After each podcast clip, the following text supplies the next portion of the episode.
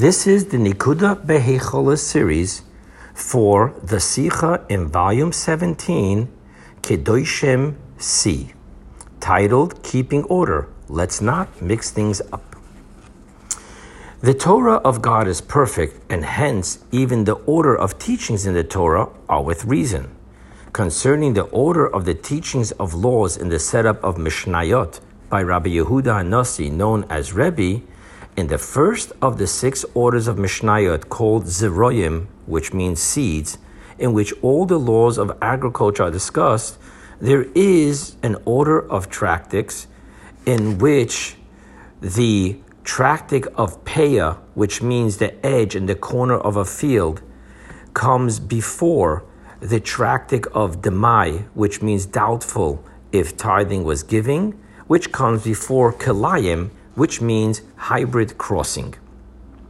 Maimonides explains that this is based on the order of the verses in our Torah portion, in which we have first the verse, When you reap the harvest of your land, you shall not reap all the way to the edges of the field, which is Peah, comes first. And then verses later, we have, quote, You shall not sow your field with two kinds of seeds, which is Kalayim. Now, why did he put after Peah Demai? And he, Maimonides goes on to explain, and he, Rebbe, organized after Peah Tractic Demai and not immediately Klayim, because the poor have a right in the Demai, just like in the Peah. So he put that close to Peah, and only after that, Kalayim. However, this leads to the question why, in his own Mishnah Torah, does Maimonides discuss the laws of Kalayim before the laws of Peah? Now, while the Radvaz, Rabbi David ibn Zimra, gives two answers, they both need deeper understanding. While the simple explanation can be that Maimonides, in his Book of Laws, is simply following the chronological order in which their obligations appear. Now, the laws of Klayim take place when sowing the field. And once in the laws of Klayim of agriculture, he already explains the other two categories of Klayim, which is in mating animals and mixtures of materials in garments. While the laws of Peah first apply when harvesting the field, and once in the laws of the Peah, which is the gift to the poor, he already explains all other categories of gifts to the poor.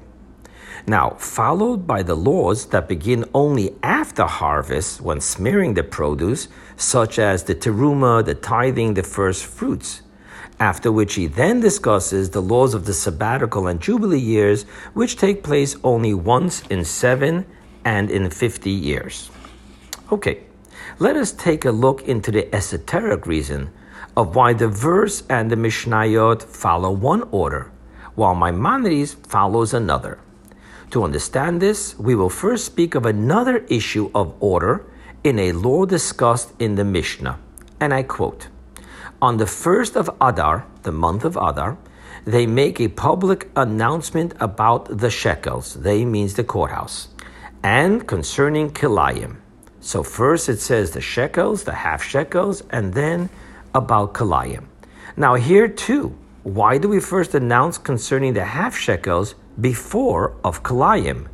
When A, the half shekel only applies to men and not to women and children, while the prohibition of Kalayim applies to everyone. B, Kalayim is not just concerning the proactive sowing of seeds together, but even concerning the reactive not removing any growth of Kalayim, while the half shekel is only a proactive law. And C, once Kalayim grows one two hundredth, removing it only helps for the future and not for the past. While the half shekel, even when given late, still retroactively retroactively gives the giver a part in all of the past communal sacrifices. Hence, the severity of Kalayim over that of the half shekel should give it precedence in the concerns of the Jewish court. Now, to understand this, let us see Nachmanides' deeper reasoning for the prohibition of Kalayim. And I quote Now, the reason for the prohibition against Kalayim is that God has created in the world various species among all living things, both plants and moving creatures. And He gave them a power of reproduction, enabling them to exist forever as long as He, blessed be He, will desire the existence of the world. And He further endowed them with a power to bring forth only after their kind, and that they should never be changed, as it is said with reference to all of them at the time of the creation, quote, after its kind, end quote. Thus, one who combines two different species thereby changes and defies the work of creation. End quote to Nachmanides' reasonings for the prohibition against Kalayim. Now, the Zohar tells us the Holy One, blessed be He, looked into the Torah and created the world. Hence, what exists in the world exists in the Torah. And even more so, it first exists in the Torah. And even more so, and through our service of the Torah, it happens in the world.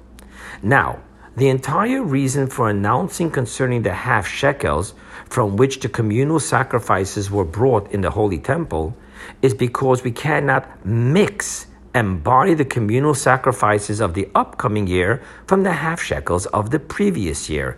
That's a mixture which is prohibited.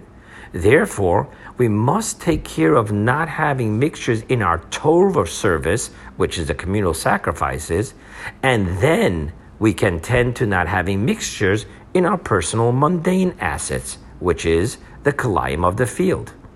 More so, even within one's service of refinement and elevation of the sparks.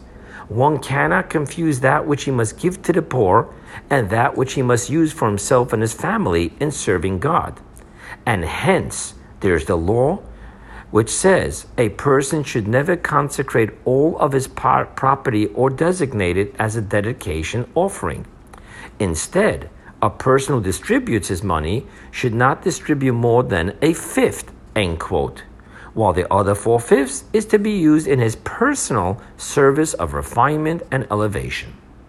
Therefore, Maimonides first opens the last chapter of Erechin and Vecharomim as follows quote, On the 15th of Adar, the court diverts so that the entire nation will be prepared to give the gifts of Shkolim, end quote, and then Maimonides closes the chapter with, quote, a person who distributes his money for mitzvahs should not distribute more than a fifth, end quote. Why in this order? In order to take care that there be no mixtures in our spiritual Torah service. However, in order not to make the mistake of the evil Trufus, which he said, quote, if your God loves the poor, what, for what reason does he not support them himself, end quote, Therefore, Maimonides now continues with all the laws of the gifts to the poor. After which, he then discusses the laws of Kalayim, not creating mixtures in our personal assets. Why? For just as the Holy One, blessed be He, looked into the Torah and created the world, so must we first take care of our Torah service and then our personal assets. Now, the verse and the Mishnah first speak of a person not mixing his service with that of a poor man's. Hence, starting with peah, which is giving away only the edge of the field to the poor, which is about mixtures in our spiritual service. And then about kalayim, which is mixtures in our personal physical assets. However, Maimonides already discussed this spiritual issue of not mixing spiritual services when he says the law giving away more than a fifth in the previous laws of Erachin v'Charamin. Hence, for Maimonides now goes first Klayim about mixtures and personal gains. Only after that, he speaks of all the gifts to the poor, starting with Peah, the edge of the field, which is not about mixtures, that which we can't give away, more than a fifth. Rather, now is the time to discuss what we must give away, peah, and all the other laws of gifts for the poor.